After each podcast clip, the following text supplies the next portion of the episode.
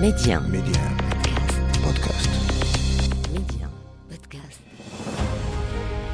يقال من لا تاريخ له لا مستقبل له والتاريخ المغربي ماض مجيد يحفل بالوقائع والأحداث أفتح معكم أنا محمد الغول كتابه وأختار لكم منه كل أسبوع صفحة من صفحاته المشرقة صفحات من التاريخ ميدي 1 محمد الغول تاريخ المغرب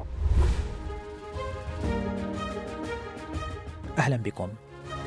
رغم مرور أزيد من خمسة قرون من الزمن على هذا الحدث لا زال حاضرا بقوة في الذاكرة المغربية حتى تلك غير المهتمة كثيرا بالتاريخ تاريخ هذا البلد. الحدث هو معركة وادي المخازن بكل تداعياتها ورمزياتها المتعددة. استمرار حضور هذا الحدث له أسباب مختلفة لعل أبرزها الاهتمام والاحتفاء الذي حظي به من طرف المؤرخين والكتاب وبل حتى الشعراء منذ زمن المعركة وحتى يومنا هذا. معركة وادي المخازن الحلقة الثانية. ثم كان أن ترك الملك البرتغالي دون سيباستيان أسطوله الجرار بحوالي 500 سفينة ومعه حامية عسكرية لحراسته على الشاطئ الأطلسي بمدينة أصيلة وزحف قاصدا الداخل المغربي باتجاه منطقة القصر الكبير حتى تراءى له مخيم الجيش المغربي وعسكر قبالته وخلفه القنطرة الوحيدة على وادي المخازن. دون أن ينتبه إلى أنه يرتكب سلسلة من الأخطاء التكتيكية والاستراتيجية في الحرب. هذه الأخطاء التي كانت فرق خاصة من الجيش المغربي تترصدها ليلا تسللت إحدى هذه الفرق ما يقابل فرق الكوموندو أو القوات الخاصة بالتعابير العسكرية المعاصرة وقامت بنسف القنطرة. قاطعة ليس فقط خط الرجعة على الجيش البرتغالي ومن معه من قوة المتوكل بل قاطعة عليه كذلك سبل الإمداد والتراصل مع قاعدته الخلفية أسطوله البحري بأصيلة. في البداية تواجه الجيشان بالمدفعية وبعدها الشبكة الرماة المشاة وعلى الجانبين الفرسان واستعمل الجيش المغربي تكتيك إرسال موجات متتالية من الهجمات لإنهاك الجيش البرتغالي واستنزاف قدراته. صباح يومه الاثنين الرابع من غش للعام 1578 كان النزال الفاصل. السلطان عبد الملك وتقديرا منه لخطورة الوضع. تحامل على مرضه الشديد وركب فرسه يخاطب ويحث قواته على القتال والصمود. فيما في المقلب الآخر تقدم رجال الدين المسيحيين لتحميس الجنود وشحذ هممهم وعواطفهم الدينية فهم هنا ببركة البابا. لتهدر أصوات المدفعية مودنة ببداية المعركة. أصوات ما لا يقل عن أربعين مدفعا برتغاليا وأربعة وثلاثين مدفعا مغربيا. القائد للجيش المغربي في المعركة أحمد المنصور الدهبي بدهاء منه تحرك بمقدمة الجيش في مناورة التفافية وراء المعسكر البرتغالي. وتمكن خلال هذه العملية التكتيكية من تدمير مخزون البارود لدى الجيش البرتغالي ليحرمهم من قوتهم النارية والمدفعية ليلتحم الجيشان جسدا لجسد. فأبدى المقاتلون المغاربة مقاتلة عنيفة زعزعت ثقة الجنود البرتغاليين بقوتهم وأنفسهم ليتراجعوا وحافة نهر وادي المخازن وراءهم حيث لقي المئات منهم حتفهم غرقا فيه. فيما لم تمنع شجاعة العشرات من النبلاء البرتغاليين في الالتفاف حول ملكهم حماية له من الهجمات المتكررة شيء الكثير أمام حماس المقاتل المغربي لينقشع غبار المعركة عن انتصار باهر انتصار غير موازين القوى العالمية وتاريخ الصراع في كل منطقة المتوسط. مانحا المغرب حصانة ومهابة مطلقة أمام الأطماع الاستعمارية خاصة الإنجليزية والإسبانية والعثمانية منها. هذه الحصانة دامت ثلاثة قرون ويستدل عليها المؤرخون بحجم وقيمة الهدايا التي تلقاها السلطان أحمد المنصور خاصة من الملك الإسباني والسلطان العثماني تهنئة له بالانتصار وبحثا عن علاقات ودية معه. تختلف الروايات التاريخية حول مصير الملك سيباستيان. من يتحدث عن وفاته في المعركة؟ هذه الرواية التي تناقضها روايات مختلفة عند البرتغاليين ومنها الرواية الشعبية التي يختلط فيها الدين بالتاريخ والأسطورة.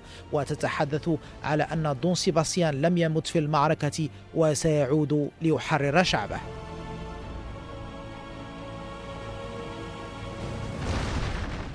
المتفق عليه بين المؤرخين هو وفاة السلطان عبد الملك أثناء المعركة بسبب تحمله عبئا كبيرا وهو شديد المرض فأخفى حاجبه خبر الوفاة وظل يدخل خيمة السلطان ويأتي بالأوامر كأنها أوامر السلطان تحسبا لتأثر معنويات الجيش المغربي حتى نهاية المعركة التي دامت حوالي أربع ساعات وعشرين دقيقة بخسائر بشرية هائلة حيث قدر عدد القتلى في صفوف الجيش البرتغالي بأزيد من 12 ألف قتيل بالإضافة إلى 16 ألف أسير فيما قدر عدد قتل الجيش المغربي ب 1500 المتفق عليه كذلك هو وفاة المتوكل عند محاولته الفرار شمالا فوقع غريقا في الوادي وعثر على جثته طافية. ومن هنا تسمية معركة وادي المخازن بمعركة الملوك الثلاثة. ضمن مسميات أخرى اشتهرت بها هذه المعركة الخالدة في التاريخ المغربي كما التاريخ البرتغالي فهذه الإمبراطورية العظيمة آنذاك فقدت في ساعات ملكها وجيشها ورجال دولتها ولم يبقى من العائلة المالكة إلى شخص واحد وتجاوزت تداعيات المعركة المتوسطة إلى حدود المشرق العربي حيث أنهت المعركة قوة الأسطول البرتغالي الذي كان يهاجم الثغور العربية في الخليج والبحر الأحمر وجعل الطريق سالكة أمام الأسطول العثماني هناك. كل هذه التداعيات هو ما جعل المعركة أشبه ما تكون بحرب عالمية صغيرة منها بمعركة بسيطة. الدكتور شوقي أبو خليل في مؤلفه وادي المخازن معركة الملوك الثلاثة القصر الكبير وصف حال الجيش المغربي قائلا. ومن قادة وادي المخازن البارزين محمد أبو طيبة وأحمد بن موسى وأبو علي القوري. ورافق الجيش عدد من التقنيين المتخصصين في ميادين معينة كالنجارة والحدادة والبناء مع وحدات طبية متخصصة أيضا تتألف من جراحين وحلاقين وأطباء ونقالين بأوعيتهم وأدواتهم من مراهم وضمادات وخيام تشكل مستشفيات ميدانية تستقبل الجرحى والمرضى. أما الأسلحة فكانت البنادق المكاحل سلاحا فرديا وكان للمدافع والمتفجرات الألغام القول الفصل في المعارك في هذه الآونة. لذلك بنى السعديون دار العدة لصناعة المدافع. نواصل رصدنا لجزئيات هذا الحدث التاريخي الكبير مع ضيفنا الدكتور سعيد حاجي أستاذ التاريخ بجامعة سيدي محمد بن عبد الله بفاس. أستاذ سعيد هذه المعركة المصيرية التي دخلت التاريخ المغربي آه، كملحمة كبيرة كان لها نتائج آه، يعني كبيرة سواء داخليا أو خارجيا. آه، ربما فقط يكفي تسمية هذه المعركة بمعركة الملوك الثلاثة وما نتج عنها بشكل مباشر من إنهاء قوة البرتغال. ربما هي نتائج كبيرة جدا غيرت الوجه الجيوسياسي لغرب المتوسط. قراءة عامة فيها في هذه النتائج أستاذ سعيد. هو في الحقيقة كما قلت في بداية هذا الحوار ان هذه المعركة ساهمت في يعني خلخلة موازين القوى على المستوى الدولي. البرتغال لم تكن تتوقع هذه الهزيمة وكل القارة الأوروبية والقوى الموجودة آنذاك لم تكن تتوقع هذه الهزيمة.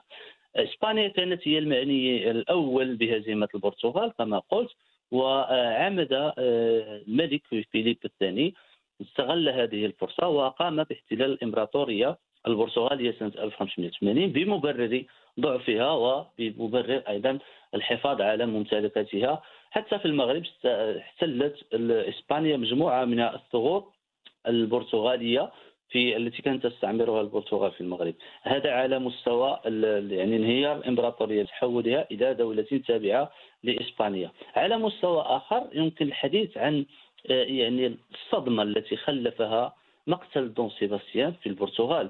البرتغاليون الشعب البرتغالي لم يكن يتوقع يعني أن ينهزم إمبراطور يعني يحكم إمبراطورية استعمارية تسيطر على مناطق شاسعة. في العالم ومستعمرات ما وراء البحار لم يكن يتوقعون أن يقتل هذا الإمبراطور أو الملك البرتغالي في دولة كانوا يعتبرونها دولة ضعيفة متهلهلة مت يعني متخلفة بمعايير السائدة آنذاك وعسكريا واقتصاديا إلى غير ذلك. وبالتالي حتى آه، هذه الهزيمة على المستوى المجتمعي خلفت لنا ما يسمى بالظاهرة السيباستيانية وهي تلك الفكرة القائلة بأن دون سيباستيان لم يمت وبأنه سيأتي ليعيد البرتغال مجدها إلى غير ذلك. الهزيمة الهزيمة التي مني بها البرتغاليون في هذه المعركة هي ليست هزيمة عسكرية فقط وإنما هي هزيمة عسكرية سياسية ومجتمعيا أصبحت لها امتدادات إلى مختلف آه، تداعيات داخل مختلف الفئات الاجتماعية وربما نتجت عنها حتى يعني نتجاهلها حتى ما يمكن أن نصفه بالأسطرة، الأسطرة التي تحدثنا عنها فيما يتعلق بعودة دون سيباستيان والمرتقبة إلى غير ذلك. على المستوى المادي يعني الخسائر كانت كبيرة جدا حوالي 12 ألف قتيل برتغالي إضافة إلى حوالي 16 ألف أسير المغاربة فقدوا حوالي 1500 وهنا أؤكد على أن الأرقام تبقى نسبية نظرا للتضارب الحاصل آه، على هذا المستوى بين المؤرخين. آه، فقدت البرتغال آه، استقلالها واكتسب المغرب يعني نوعا من الهبة التي ربما ساهمت في الحد من بعض الأطماع الاستعمارية التي كان يتعرض لها واستطاع الملك المنصور أحمد المنصور التعبي الذي تولى الحكم بعد وفاة آه، عبد الملك السعدي متاثرا بالمرض ليس بالمعركة متاثرا بالمعركة. استطاع أحمد المنصور أن يوسع أيضا حدود الإمبراطورية المغربية ان صح التعبير نحو يعني إفريقيا جنوب الصحراء واتجه نحو السودان. يعني كل هذه الأمور يمكن أن نعتبرها أحد بصفة عامة نتائج المعركة وبالتالي آه، هي معركة فاصلة في التاريخ الكوني كما قلت.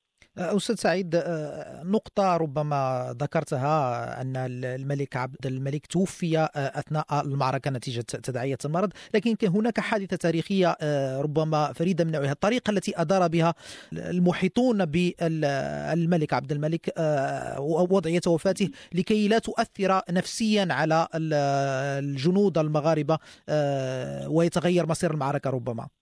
صحيح هي نقطة مهمة كما ذكرت لأن آه، رمزية الملك في كل آه، المعارك خصوصا وأنه كان الملوك يحضرون في مثل هذه المعارك الكبيرة يحضرون يقودون الجيوش فعليا داخل المعارك. وموت الملك في كل معركة تعني هزيمة الجيش يعني بصيغة أو بأخرى.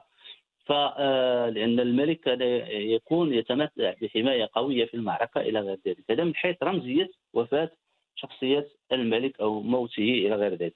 فالملك السعدي كان مريضا شد عليه المرض في المعركة وكان يوجد في خيمة في في المنطقة التي جرت فيها المعركة وشد عليه المرض ويعني آخر ما آه، قام به كان هو توجيه حاجبه إلى عدم تسريب خبر وفاته لأنه كان ربما قد أدرك أن أجله قد دنا. ف آه، يعني آه، أمره بعدم تسريب الخبر وكان اخوه أحمد منصور يدخل إلى الخيمة ويخرج كأنه يأخذ تعليمات من الملك من الملك ويوجهها للجنود. اذا هذه المسألة التي وقعت يعني ساهمت في الحفاظ على يعني منسوب آه، معنوي أو معنويات مرتفعة لدى الجنود بحكم أن هناك القائد الذي لا يزال, يزال يوجه اطوار المعركة.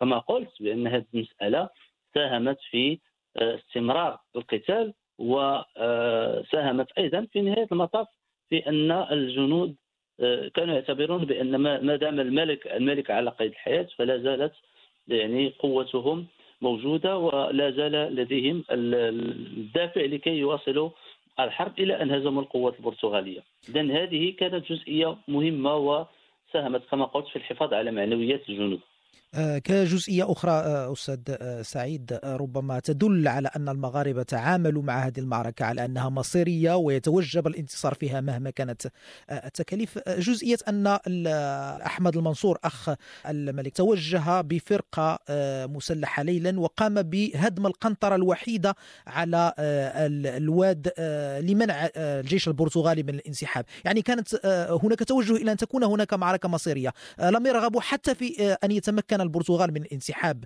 في حالة آه، هزيمتهم. صحيح آه، هو عندما أدرك آه، احمد المنصور بأن الكفه تميل لصالح الجيوش المغاربة لم يرد أن يفوت هذه الفرصة وأرادها نصرا كاسحا خصوصا بأن أي تراجع للجيش البرتغالي كان سيجعل الجيش يعود إلى مدينة أصيلة ويتحصن وربما يعيد تنظيم قوته من جديد ويعاود الكره مرة أخرى وبالتالي يطول أمد المعركة. لذلك عمد أحمد المنصور إلى هذه الخطوة وكان يعلم بأنه إذا لم يستغل الفرصة والقيام بهجمة خاطفة وتشتيت يعني شمل القوات البرتغالية في تلك المنطقة فإن آه، من شأن بقاء الجيش البرتغالي وعودته إلى أصيلة آه، التي كان يحتلها أن آه، كما قلت يعيد يطيل أمد هذه المعركة. وبالتالي كانت فعلا خطوة ذكيه وجزئية حاسمة لأنها قطعت طريق العودة أمام القوات البرتغالية إلى اصيله.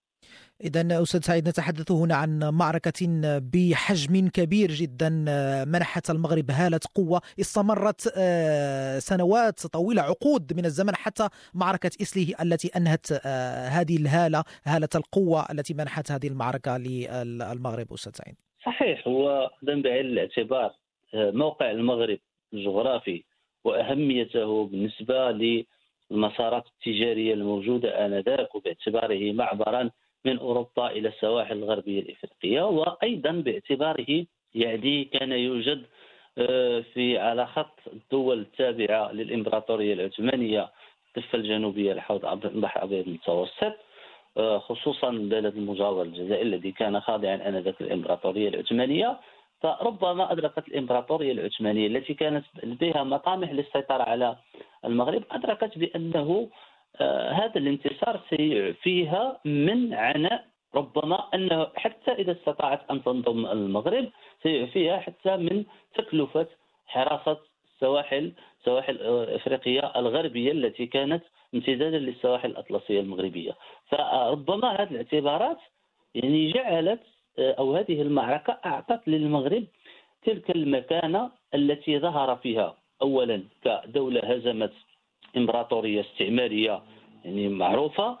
ثانيا بالنسبة للإمبراطورية العثمانية كدولة عريقة آه، ولديها مقومات الدولة القادرة على حماية نفسها وأيضا لديها مقوم أساسي متمثل في وجود نظام الحكم الذي يستطيع تعبئة البلاد وتوحيدها وأيضا تلك الدولة التي تتوفر على شعب يعتز بانتمائه لها ولديه من المقومات ما يجعله يتحرك للدفاع عن بلده أمام أي إمبراطورية كانت. وهذا معطى مهم جدا آه، على المستوى التاريخي لأن مختلف الحضارات التي استطاعت أن آه، تشكل كيانات قوية في مرحلة تاريخية معينة.